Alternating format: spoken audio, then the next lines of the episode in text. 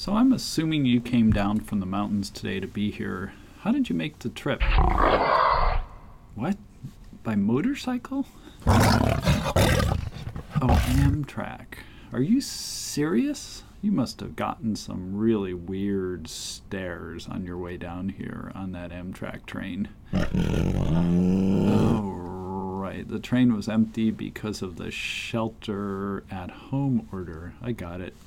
You getting enough to eat up there in the mountains, mountain lion? By the way, you don't eat uh, people, do you? No way. I've never heard of a vegetarian mountain lion before. Are you just trying to reassure me? By the way, can you move over to that chair in the corner so that you're at least six feet away? And let me give you some hand sanitizer here to use on your paws. I noticed that you did not wash for at least 20 seconds before you came into my studio. Yes, this is a real mustache on my face, and I know this is not a real studio, and it's just my office.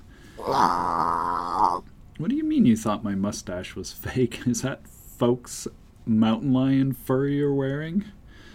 Oh, hey, we're on the air. Hello, everyone. This is Paul Aronowitz, Health Sciences Clinical Professor of Medicine at UC Davis School of Medicine, and I'm here in the Sacramento Mountain Lion studio with a special guest, an apparently vegetarian Amtrak riding mountain lion who goes by no name other than Mountain Lion or sometimes Mr. Mountain Lion. Oh, you're right, Mr. Mountain Lion. I forgot to insert some lead in music here, so what would you prefer? Elegiac? I'm not even sure what that word means, but I'll give it a shot.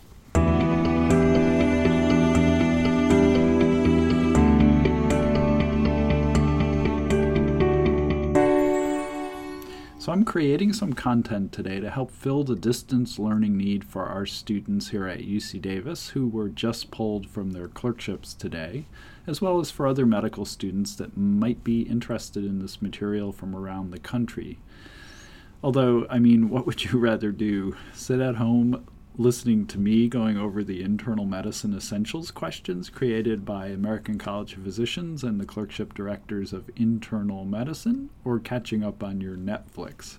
Personally, I'd be watching Dancing with the Birds on Netflix over listening to me but you do need to keep up on your learning, uh, and you have uh, not a lot else to do at this point. So maybe you can watch Dancing with the Birds later after we slog through five questions here. By the way, just to put in a plug for some other medicine focused podcast content, there are several podcasts that I'd encourage you to check out while you've got the time over the next couple of weeks. The first is the Curbsiders. This is a favorite amongst residents and students. And these cover loads of content. I think there's close to 200 of them. Uh, they cover everything from inpatient to outpatient topics. They do case discuss, discussions, mystery cases, and such. Uh, personally, I feel like they're too long to keep my attention, but they're very well done. Another podcast to check out is called Morning Report. And this is a morning report style podcast that started several years ago by a medical student who was at that time at Case Western Reserve University School of Medicine and is now an internal medicine resident at University of Pittsburgh in Pittsburgh, PA. Shout out there to Pittsburgh. Um, Anyway, he does cases and presents them to discussants who don't know the cases in advance. They tend to be fairly challenging. They come from various journals, such as New England Journal, Journal of Hospital Medicine, and so forth. And they're very engaging and fun. Um, and it's a much more uh, sort of uh, organic approach because the discussants are not afraid to say I don't know, and you know some of them are just thinking through uh, these cases out loud.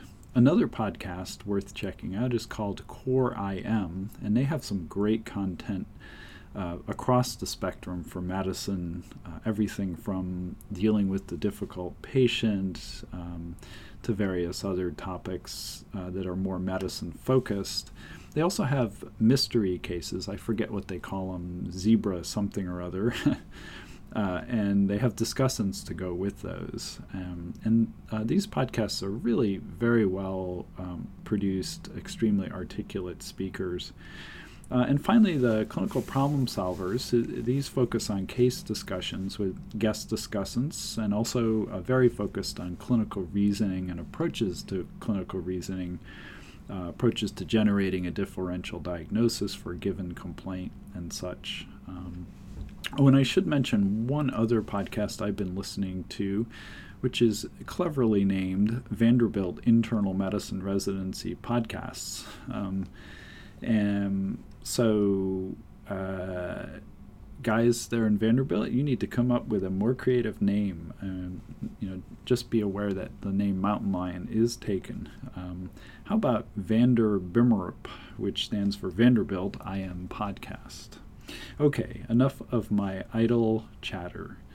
So here we go. I'm going to try and upload some content every 24 to 48 hours, but some of this will certainly depend on the fact that I go on the wards for two weeks beginning in just a couple days on Saturday, March 21st. So uh, that could get kind of busy if you know what I mean. Uh, also, if you go back to some of our earlier content on Mountain Lion in the feeds, there are a bunch of rheumatology, hematology, and other subspecialty questions uh, from the MKSAP for Students, which was the predecessor to IM Essentials. So I thought I'd start out with some infectious disease questions today. We really haven't done those in the past. And personally, I love ID, bugs, and drugs and such. So this is item one in section, section six of Internal Medicine Essentials for Students, and it's the infectious disease uh, section. Item one. A 54 year old woman is evaluated in the emergency department because of fever, muscle stiffness, and altered mental status. The patient was well until two days ago when she had fever and myalgia. Today, she also had muscle stiffness. Hmm. Restlessness and difficulty remembering things. She reports no respiratory infection, headache, gastrointestinal symptoms, or rash. She has hypertension treated with lisinopril and depression treated with sertraline. The dose of sertraline was increased to 200 milligrams daily last week. On physical examination, temperature is 38.9 degrees centigrade or 102.1 degrees Fahrenheit if you're a Fahrenheit person. Blood pressure is 144 over 74 millimeters of mercury. Pulse rate is 112 per minute. Respiratory rate is 18 per minute, and oxygen saturation is 96% on ambient air. She is agitated, diaphoretic, and shivering. Her gait is ataxic, muscle tone is increased, and deep tendon reflexes are increased. Myoclonus is present. Which of the following is the most likely diagnosis? Diagnosis, I should say. A. Heat stroke. B. Malignant hyperthermia. C. Neuroleptic malignant syndrome. Or D. Serotonin syndrome. So I'm going to give you a moment to consider those answers. Again, the answers they give you there's four choices A, heat stroke, B, malignant hyperthermia, C, neuroleptic malignant syndrome, or D, serotonin syndrome. So why don't you contemplate that for now? If you said your answer was D, you would be correct. This is serotonin syndrome. The most likely diagnosis is serotonin syndrome. Uh, serotonin syndrome can develop in patients taking any selective serotonin reuptake inhibitor or serotonin norepinephrine reuptake inhibitor. Can occur alone or in combination with other medications such as opiates, triptans, or over the counter medications such as dextromethorphan, uh, which is used in cough syrup, if you didn't know that. Symptoms can develop in as little as 24 hours or several weeks after initiation of therapy or a change in therapy. So that little increase there in the sertraline was key in this case. Serotonin syndrome may be mild with symptoms of anxiety, tremor, restlessness, or diarrhea, or may present with high fever, as in this case, muscle rigidity, and cognitive changes. Findings unique to serotonin syndrome are shivering, hyperreflexia, myoclonus, and ataxia. This patient recently had an increase in the dose of her selective serotonin reuptake inhibitor and has the symptoms and signs of serotonin syndrome. So, congratulations if you got that question correct. But let's go over the incorrect choices because that's almost as important as knowing what the correct choice is. So, heat stroke results from failure of the body's thermoregulatory system the system may be impaired or just overwhelmed. Uh, thermoregulation may be impaired in the elderly and in patients who have or are being treated for conditions that can lead to dehydration um, or anhidrosis. Diuretics and anticholinergic medications are commonly implicated Heat stroke is not associated with muscle rigidity, hyperreflexia, myoclonus, or ataxia. So the physical exam was actually helpful here. And if you're one of our UC Davis students, you know how much I love the physical exam and using that to help you with your clinical reasoning. Malignant hyperthermia, which was one of the other choices, is a reaction to certain classes of drugs, including inhaled anesthetics like halothane and others, and depolarizing neuromuscular blockers like succinylcholine and decamethonium. Uh, whatever that is. Uh, it causes markedly increased intracellular calcium, increased cellular metabolism, and sustained muscle tetany severe muscle rigidity, masseter spasm, you know, that masseter muscle in your jaw there, uh, hyperthermia with core temperature of up to 45 degrees centigrade or 113 degrees Fahrenheit. That's getting up there. Cardiac tachyarrhythmias and rhabdomyolysis usually manifest quickly when susceptible patients are exposed to a triggering agent. This patient has not been exposed to the implicated drug. So that's like the huge missing thing here that makes malignant hyperthermia high, highly unlikely. Neuroleptic malignant syndrome, uh, the other choice that was incorrect, is an idiosyncratic reaction to neuroleptic antipsychotic agents. It is characterized by muscle rigidity, hyperthermia, and autonomic dysregulation. Temperature is only modestly elevated in some patients, and delirium is common.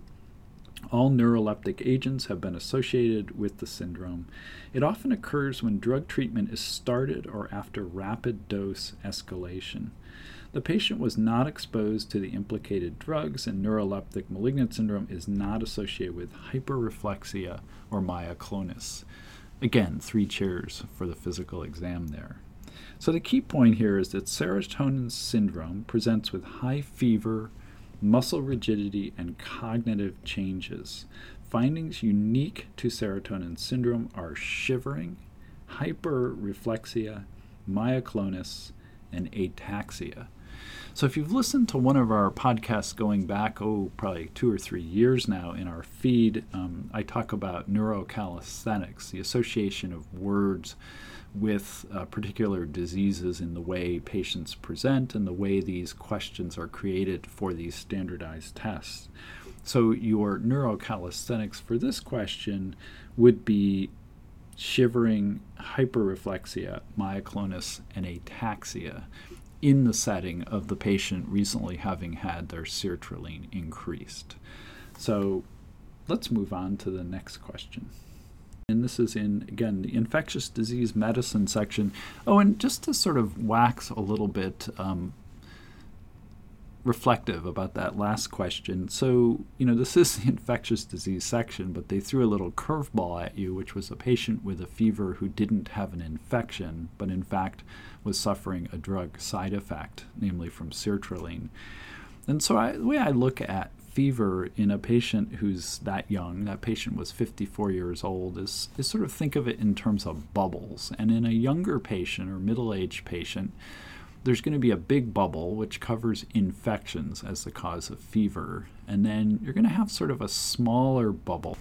And that bubble is going to be neoplastic processes such as uh, lymphoma, various types of cancer, Uh, and then the third bubble, which is going to be smaller yet again, is going to be things such as uh, autoimmune disorders. And this would be things like rheumatoid arthritis and systemic lupus erythematosus and vasculitides. And then finally, uh, probably even though it's a smallish kind of bubble uh, to think about that's floating out there when someone presents with fever who's of this age and otherwise healthy is, of course, drug fever. And that's what this case turned out to be. And then uh, a, another really helpful way to think about uh, infections and fever is is the patient uh, immunocompetent or immunocompromised? And this was something I learned on the Morning Report podcast. Uh, this was Keith Armitage talking about a patient that was being presented who had fever. And as an infectious disease specialist, the way he likes to divide it out is is the patient immune competent or immunocompromised? Because that really changes your differential diagnosis about fever in a patient like that. Okay, so let's move on to item two. This is a 32 year old man who is evaluated in the emergency department for a 12 hour history of severe agitation and tremors. The patient has a history of developmental delay and chronic schizoaffective disorder and resides in a group home. Medications are lithium, valproic acid, and fluphenazine. Physical examination shows an agitated, overweight man in three point restraints. I don't know what happened to the fourth point in the restraints, but be that as it may. Temperature is 39.4 degrees centigrade or 103 degrees Fahrenheit, again, if you're a Fahrenheit person. Blood pressure is 110 over 65 millimeters of mercury, and pulse rate is 110 per minute. Generalized tremors, rigidity, agitation, and diaphoresis are noted. Results of laboratory studies show a serum creatine kinase level of 1,480 units per liter. Which of the following is the most likely diagnosis? So listen carefully, but I'll repeat the answers again in a moment. Choice A, lithium intoxication. Choice B, malignant hyperthermia. Choice C, neuroleptic malignant syndrome, or choice D, serotonin syndrome. I love that they put two of these questions in a row, perhaps to reinforce the learning here. And once again, we're not thinking that this patient's fever is from an infection, so a bit of a curveball. So, A, lithium intoxication, B, malignant hyperthermia, C, neuroleptic malignant syndrome, or D, serotonin syndrome. So, all of you that are in favor of choice A, raise your hands. Okay, a few of you. B, malignant hyperthermia. Oh, none of you. And C, neuroleptic malignant syndrome.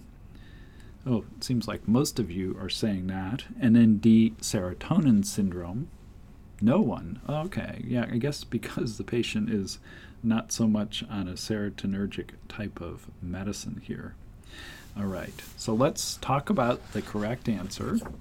And in this situation, the choice is C, which is uh, neuroleptic malignant syndrome.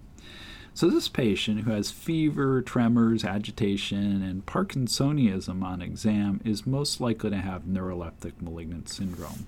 So, this is a potentially life threatening disorder which is characterized by hyperthermia that is usually accompanied by autonomic dysfunction such as tachycardia, diaphoresis, labile blood pressure, extrapyramidal signs, which are typically muscle rigidity or dystonia and elevated muscle enzyme levels, and altered mental status. The syndrome is actually idiosyncratic reaction, uh, and it's from exposure to antipsychotic neuroleptic medications. If you're wondering what the most common agents are that cause NMS, they're hal- haloperidol, aka Haldol, and fluphenazine, which this patient, of course, was on. Neuroleptic uh, malignant syndrome usually develops over 24 hours and peaks within 72 hours. The syndrome can occur with all drugs that cause central dopamine type 2 receptor blockade and usually occur soon after the start of treatment with a new drug or with dose escalation. Uh, NMS also has been reported in patients with Parkinson's disease who abruptly discontinue the use of dopamine drugs. And most patients with NMS have muscle rigidity. Again, that physical exam is really helpful here. Hyperthermia, mm, that's part of the physical exam because you're checking their temperature. Cognitive changes, autonomic instability, diaphoresis, sil- your sialorrhea, um, so you know, like salivating a lot, seizures, cardiac arrhythmias, and rhabdomyolysis within two weeks after initiation of drug treatment. Symptoms can occur at any time during drug therapy and may persist for up to one month. Who knew? Uh, symptoms may persist longer if parenteral medications were given. All right, so hopefully you got that one correct. Um, the kind of giveaway here again was the patient being on fluphenazine, and that we just had a question that had this as a wrong answer in it, because um, that patient was on a uh, serotonin uh, uptake inhibitor, not on an antipsychotic. So, what about the questions that were incorrect if you happen to answer any of these? Acute lithium toxicity can produce neurologic findings, including ataxia, agitation, tremors, fasciculations, or myoclonic jerks. Um, but lithium toxicity, this is a key thing to know here, does not produce hyperthermia. And um, just having seen a bunch of uh, lithium intoxication cases over the years, tremors are really uh, one of the predominant findings on the physical exam. What about malignant hyperthermia as an incorrect choice? Well, malignant hyperthermia, again, is an inherited skeletal muscle disorder characterized by hypermetabolic state that is precipitated by exposure to volatile inhalational anesthetics like halothane, isoflurane, enflurane, desflurane and sevoflurane, whatever that is, um, but it's a fluorine. And the depolarizing muscle relaxant succinylcholine and decamethonium, which I can't say much better than I could say in the last question. Uh, and then finally, regarding serotonin syndrome, hopefully you didn't say this, but uh, like NMS, serotonin syndrome presents with high fever, muscle rigidity, and cognitive changes. So remember again, just to review this briefly, findings unique to serotonin syndrome are shivering, hyperreflexia, myoclonus, and ataxia. Serotonin syndrome is caused by the use of serotonin reuptake inhibitors, of course, and this patient does not take these medications. So I hope you didn't say that. So the key point with this question is that neuroleptic malignant syndrome is a potentially lethal condition that develops after exposure to dopamine receptor antagonists. It is characterized by muscle rigidity, hyperthermia, cognitive changes, autonomic instability, diaphoresis, sialorrhea, um, uh, seizures, cardiac arrhythmias, and rhabdomyolysis. So store that away in your memory banks. Um, and let's move on to the next question here. I've decided to do item four before I do item three, and I think in a moment it'll become clear why I've chosen to do item four first. So, item four in the infectious disease medicine section a 52 year old man is evaluated because of nasal congestion, frontal headache, and rhinorrhea. He was well until four days ago when rhinorrhea developed. Two days ago, the nasal discharge increased and has become dark green. He has a frontal headache that worsens when he bends over and right upper maxillary tooth pain. He has no other medical problems and takes no medications. On physical examination, vital signs are normal. Nasal examination shows red, swollen mucosa and a green discharge. He has no lymphadenopathy. He has no pain with palpation over the maxillary sinuses.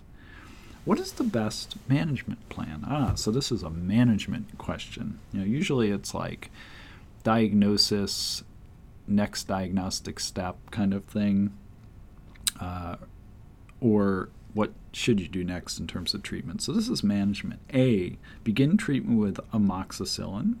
B, begin treatment with imipenem. C, obtain sinus computed tomography.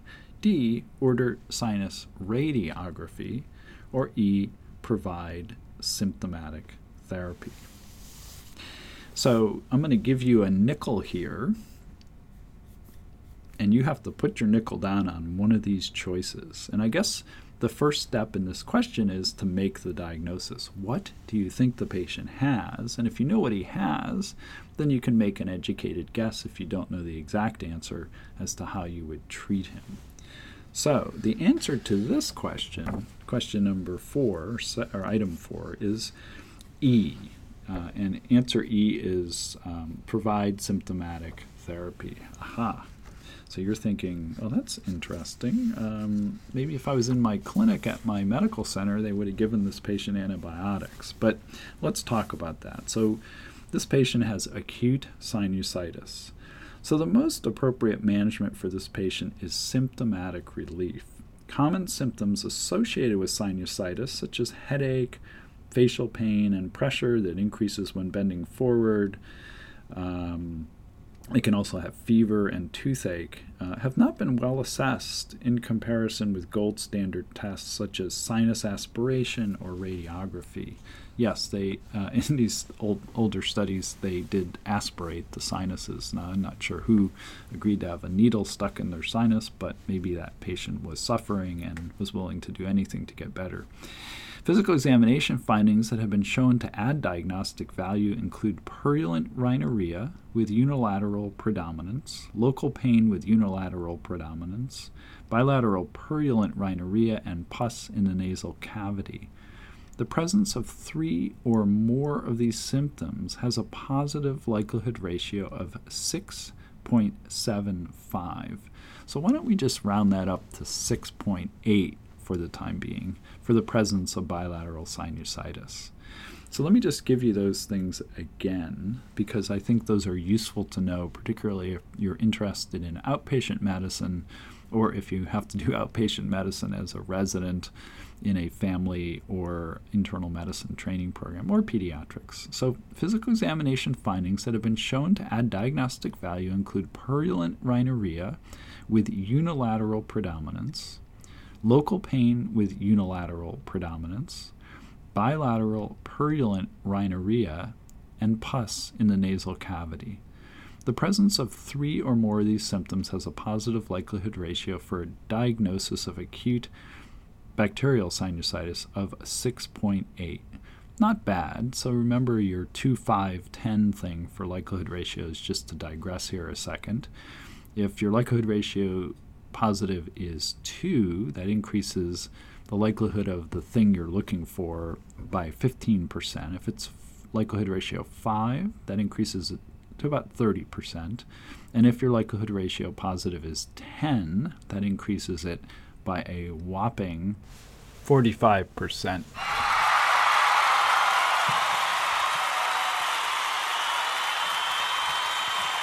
In a patient who is at average risk for infection with resistant organisms, but should be considered in immunocompromised patients who are at risk for infection with unusual organisms such as fungus or Pseudomonas species. So, generally, reserve those CT scans of the sinuses. We used to do a lot more of them 20 years ago than we do now. So, initial treatment of patients with symptoms that suggest acute sinusitis is largely symptomatic. Systemic antihistamines, intranasal corti- uh, sorry, glucocorticoids, and topical decongestants have all been shown to be helpful. Topical decongestion should be limited to a few days of use to avoid rebound rhinitis, uh, which is, by the way, known as rhinitis medicamentosa, a favorite question that the ABIM likes to ask the residents on their board exams the summer after they graduate their third year of residency. So that's a situation where they've been using a lot of topical decongestants, you know, squirting stuff up their nose uh, that they buy over the counter. And after a while, they get this rebound rhinitis, uh, which is from the medication itself. So, rhinitis medicamentosa. It's one of my favorite words in the medical lexicon. So, evidence suggests a small increase in the number of patients with acute sinusitis whose symptoms resolve if antibiotics are used when symptoms have been present for at least seven days. However, the cure rate is high in placebo treated patients, somewhere around 80%. So, therefore, the number needed to treat is also high. 8 to 15 patients would need to be treated with antibiotics to produce one additional cure.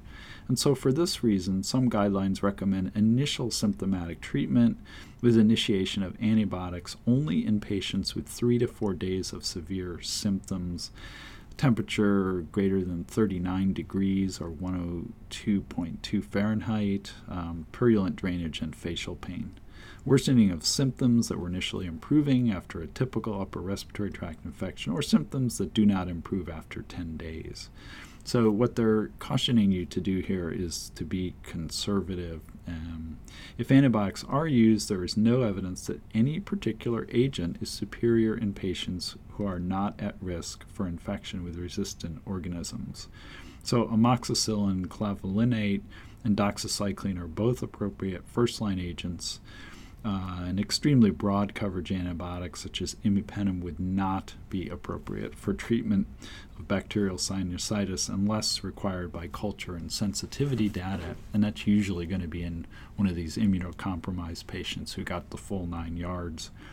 Um, so to summarize, the key point here is guidelines recommend initiation of antibiotic treatment only in patients with three to four days of severe symptoms.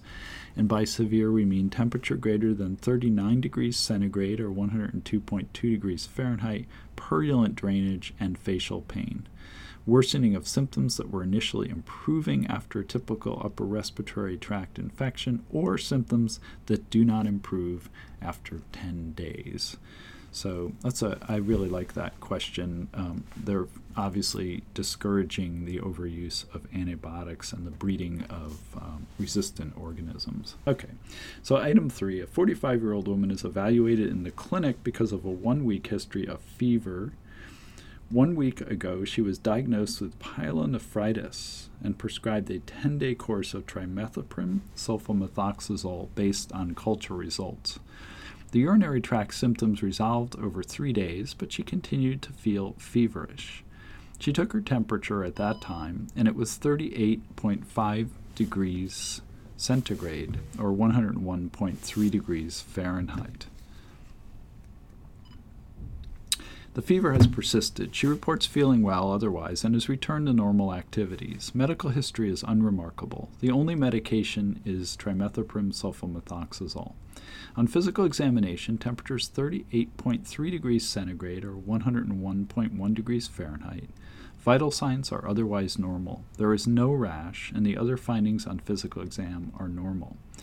Findings of complete blood count are normal. Repeated urinalysis shows three leukocytes per high power field, and findings are otherwise normal. So lots of normals. Which of the following is the most likely cause of the patient's fever? A. Antibiotic resistant urinary tract infection. B. Drug fever. C. Factitious fever. Or D.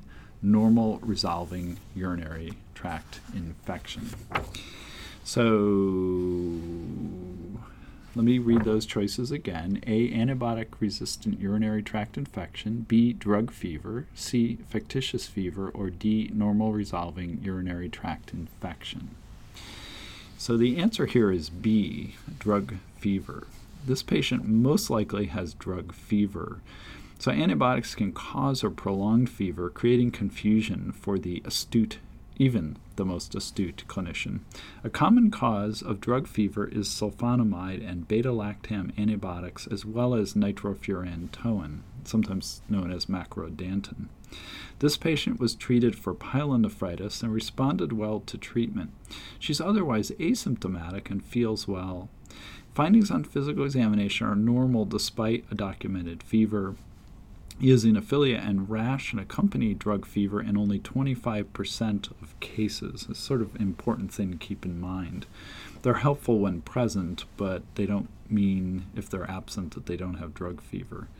Their absence does not exclude drug fever. The diagnosis of drug fever is made by discontinuing use of the suspected drug and in some cases, drug challenge is attempted to document the source of fever. That's something I've never done before unless by accident. In most patients, the fever abates within 72 hours after discontinuation of the drug. Substitution of the suspected drug with a drug from the same class may cause fever to persist or recur. In this patient, the appropriate management is to stop treatment with trimethoprim sulfamethoxazole. Whether another antibiotic needs to be prescribed depends on the underlying infection, the response to therapy, and the duration of treatment before the antibiotic was stopped. Because drug fever tends to be a diagnosis of exclusion, all patients with suspected drug fever should be carefully observed for the possible presence of an alternative diagnosis.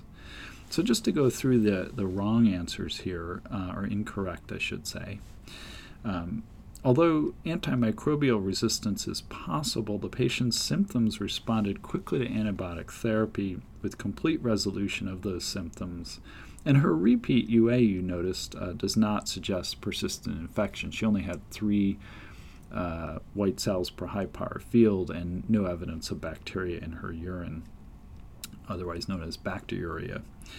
Uh, regarding fictitious fever, uh, this is a really pretty uncommon diagnosis. Um, patients with fictitious fever often have an underlying psychiatric disease and cause elevation of their temperature in a number of ways, um, which I won't go into. But there's no suggestion in this patient of a possible fictitious cause for the fever. And you guys know from experience of doing many multiple choice questions they would have given you other clues to this being fictitious fever. That's a pretty straightforward question. And finally, in most patients with uncomplicated pyelonephritis, fever resolves with appropriate antibiotic therapy in around three to four days. And by the way, just so you know, in pylo, it tends to occur on a daily basis but becomes less and less. Um, as the days go on. So they might have another fever the next day and then a less so of a fever the following day and so forth. It's very important to warn patients about that. Otherwise, they're going to come back and see you and tell you that they're not getting any better. So, fever persisting after three or four days uh, raises the issue of a potential complication of the infection, such as a renal abscess or, as in this case, drug fever. This patient has no other symptoms associated with a complicated infection, such as evidence of ongoing infection, fatigue, pain, or leukocytosis, and this makes the possibility of a drug fever more likely than that uh, her infection isn't resolving properly. So, the key point in this question, and the reason I didn't want to do this third was because I gave you two other questions initially up front that were related to medications. So, the key point here is that drug fever should be suspected in patients who recently started treatment with a new drug, particularly an antibiotic. And remember, the beta lactams and trimethoprim sulfamethoxazole are the two that are most commonly associated. Uh, and uh, these patients should have fever without other obvious signs of infection or inflammation.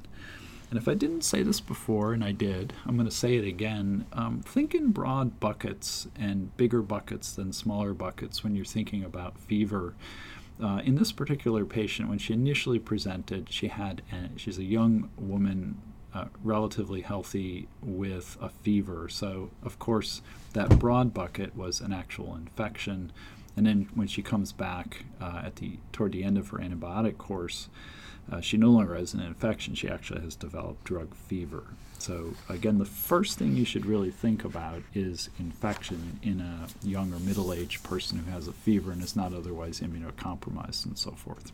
That's my little soapbox for now. Okay, let's move on to the last question of these five. We're just doing five questions today because I don't want to completely overwhelm you. If a 19 year old man is evaluated because of a two day history of sore throat, cough, fever, and chills, on physical examination, temperature is 38.9 degrees centigrade or 102.0 degrees Fahrenheit. Blood pressure is 122 over 82 millimeters of mercury. Pulse rate is 88 per minute, and respiratory rate is 14 per minute. The pharynx is erythematous with tonsillar enlargement and exudates bilaterally. There is no cervical lymphadenopathy. Which of the following is the most appropriate management? Oh, uh, sorry, the mountain lion is um, looking for lunch and he's looking at me, but again, he's vegetarian, so uh, you can go over to the cafeteria. You can't go over to you can't go over. He can't go over to the cafeteria because they're screening all patients and visitors for the uh, presence of fever and such, and he doesn't want a thermometer up his, you know, where. Um, so then go to Starbucks. Here, I'll give you my Starbucks card, and you can pay me back at a later date. All right, you're welcome. All right, so which of the following is the most appropriate management? A. Obtain throat culture and start penicillin therapy. B. Perform rapid antigen detection testing. C. Start penicillin therapy. Or D. No further testing or treatment. I love this question. So, again, the choices are which of the following is the most appropriate management? It's another management question. A. Obtain throat culture and start penicillin therapy. B. Perform rapid antigen detection testing. C. Start penicillin therapy. Or D. No further testing or treatment. All right, I'm not going to take a poll of what you've answered here, um, but the answer here is B, perform rapid antigen detection testing uh, or rapid strep test. Um, this patient should be given a rapid strep antigen test before initiation of antibiotic therapy. So remember those, uh, what do you call those, Centor criteria. Uh, by the way, Bob Centor has a good uh, podcast that uh, comes out from the ACP where he goes over articles. But anyway, uh, he's the guy who uh, came up with the Centor criteria and the modified Centor criteria. So the patient's primary symptoms are fever, cough, and sore throat, which are compatible with either a viral upper respiratory tract infection or strep pharyngitis. So the Centor criteria, which is temperature greater than 38.1 degrees centigrade or 100.5 degrees Fahrenheit, for you Fahrenheiters out there, tonsillar exudates and tender cervical lymphadenopathy, absence of coughs, um, predict the likelihood of strep pharyngitis. Okay, so again, those criteria, which are all important to know for practice as well as for these standardized test things like the shelf, step two, step three, the boards, etc., etc. The Centor criteria are temperature greater than 38.1 degrees centigrade or 100.5 Fahrenheit, tonsillar exudates, tender cervical lymphadenopathy, and the absence of cough and those predict the likelihood uh, of whether or not the patient has streptococcal pharyngitis. The use of these criteria is a reasonable way to triage patients with pharyngitis to empiric treatment with antibiotics, symptomatic treatment only, or testing with treatment if the test result is positive. Patients with all four criteria have a 40% or greater chance of having group A beta hemolytic streptococcal pharyngitis. Patients with zero or one criteria have a low or less than 3% probability of having a group A beta hemolytic strep pharyngitis. This patient has two criteria, so two of the four. Patients with two or three criteria have an intermediate probability of having uh, group A beta hemolytic strep pharyngitis. So for these patients, some guidelines recommend throat culture and others recommend rapid antigen detective, detection tests with confirmation um, of negative results. So the advantage of the rapid antigen detection test is the immediate availability of the results, whereas if you do a throat culture, it takes a while to come back. The sensitivity and specificity of the rapid antigen detection test you're probably sitting there wondering about, uh, and those are similar to those of throat culture. The throat swab for either culture or rapid antigen detection tests should be obtained from both tonsils or tonsillar fossae and the posterior pharyngeal wall. In high risk patients, a negative antigen test result should be confirmed by throat culture.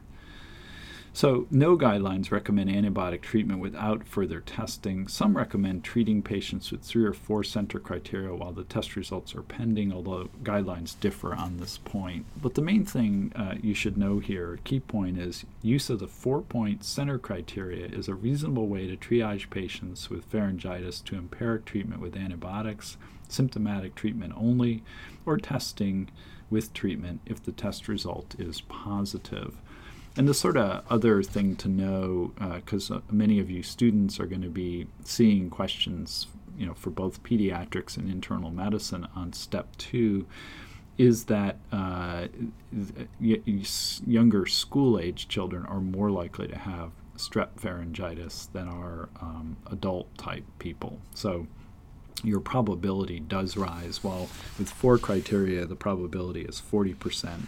I don't remember the numbers, but if it's a say a um, 11 year old who comes in with these symptoms and four criteria, I think the percentage is even higher than that. But you'd have to ask Bob Centor that. He is a wizard when it comes uh, to this type of thing.